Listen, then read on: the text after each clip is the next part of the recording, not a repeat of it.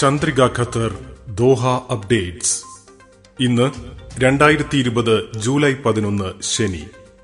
Chandrika Qatar Doha അപ്ഡേറ്റ്സിലേക്ക് സ്വാഗതം. പ്രധാന വാർത്തകൾ. അറബ് മേഖലയിൽ വനിതാ മാധ്യമ പ്രവർത്തകരെ ലക്ഷ്യമിടുന്നതിൽ ആശങ്ക അറിയിച്ച് ഖത്തർ. ഈത്തപ്പഴ പ്രദർശനം ഈ വർഷം തന്നെ നടക്കുമെന്ന് പരിസ്ഥിതി മന്ത്രാലയം. ഖത്തറിൽ പുതിയ കോവിഡ് രോഗികളുടെ എണ്ണം അഞ്ഞൂറിൽ താഴെ. എഴുന്നൂറ്റിയൊന്ന് പേർക്ക് കൂടി രോഗം മാറി. ഖത്തറിലെ പുരാതന ഗ്രാമത്തെ വിനോദസഞ്ചാര കേന്ദ്രമാക്കി വികസിപ്പിക്കുന്നു.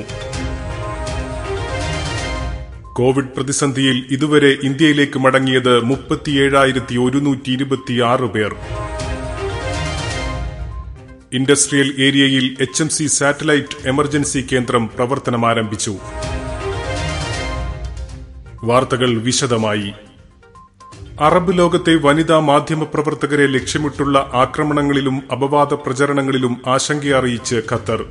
മാധ്യമപ്രവർത്തകർ വനിതകളാണെന്ന കാരണത്താൽ അവരുടെ കൃത്യനിർവഹണത്തെ തടസ്സപ്പെടുത്തുന്ന വിധത്തിൽ ചിലർ പ്രവർത്തിക്കുന്നത് ഉത്കണ്ഠയും ആശങ്കയും ഉണ്ടാക്കുന്നതാണെന്നും ഇത്തരത്തിലുള്ള എല്ലാ പ്രവർത്തനങ്ങളെയും ശക്തമായി അപലപിക്കുന്നതായും ഖത്തർ വ്യക്തമാക്കി.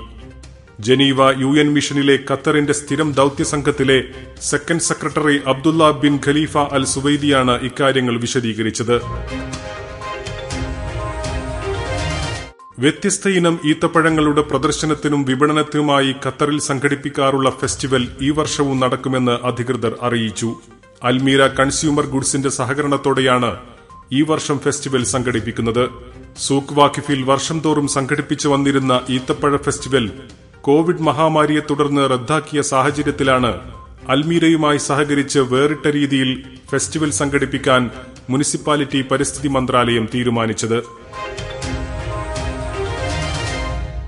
ഏപ്രിൽ പത്തൊൻപതിനു ശേഷം ഖത്തറിൽ ഇതാദ്യമായി പ്രതിദിന കോവിഡ് രോഗികളുടെ എണ്ണം അഞ്ഞൂറിൽ താഴെയായി.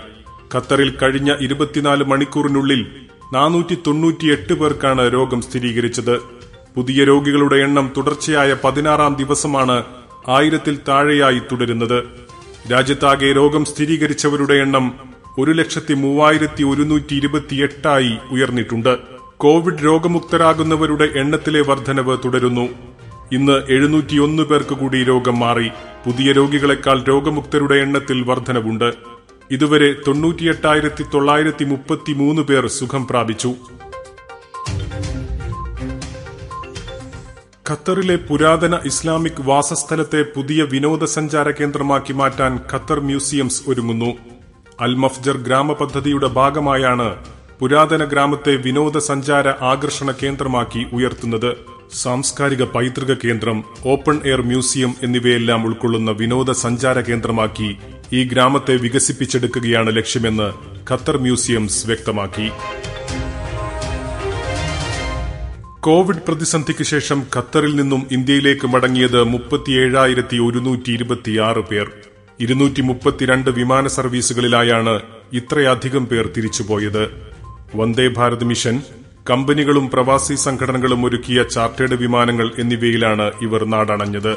അതേസമയം വ്യാഴാഴ്ച രാത്രി നൂറ്റി യാത്രക്കാരുമായി കണ്ണൂരിലേക്കും ഇന്നലെ ഇരുന്നൂറ്റിയേഴ് യാത്രക്കാരുമായി തിരുവനന്തപുരത്തേക്കും ഇൻഡിഗോ വിമാനങ്ങൾ സർവീസ് നടത്തി.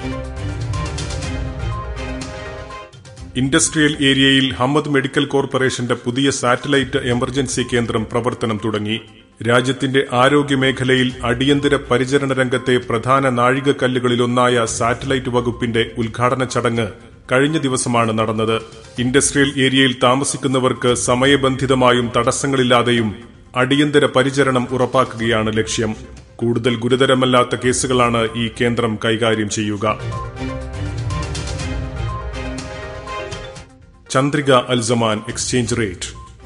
ഒരു ഖത്തർ റിയാലിന് ഇന്ത്യൻ രൂപയുടെ ഇപ്പോഴത്തെ വിനിമയ നിരക്ക് അൽസമാൻ എക്സ്ചേഞ്ചിൽ ഇരുപത് രൂപ നാൽപ്പത്തിയാറ് പൈസ.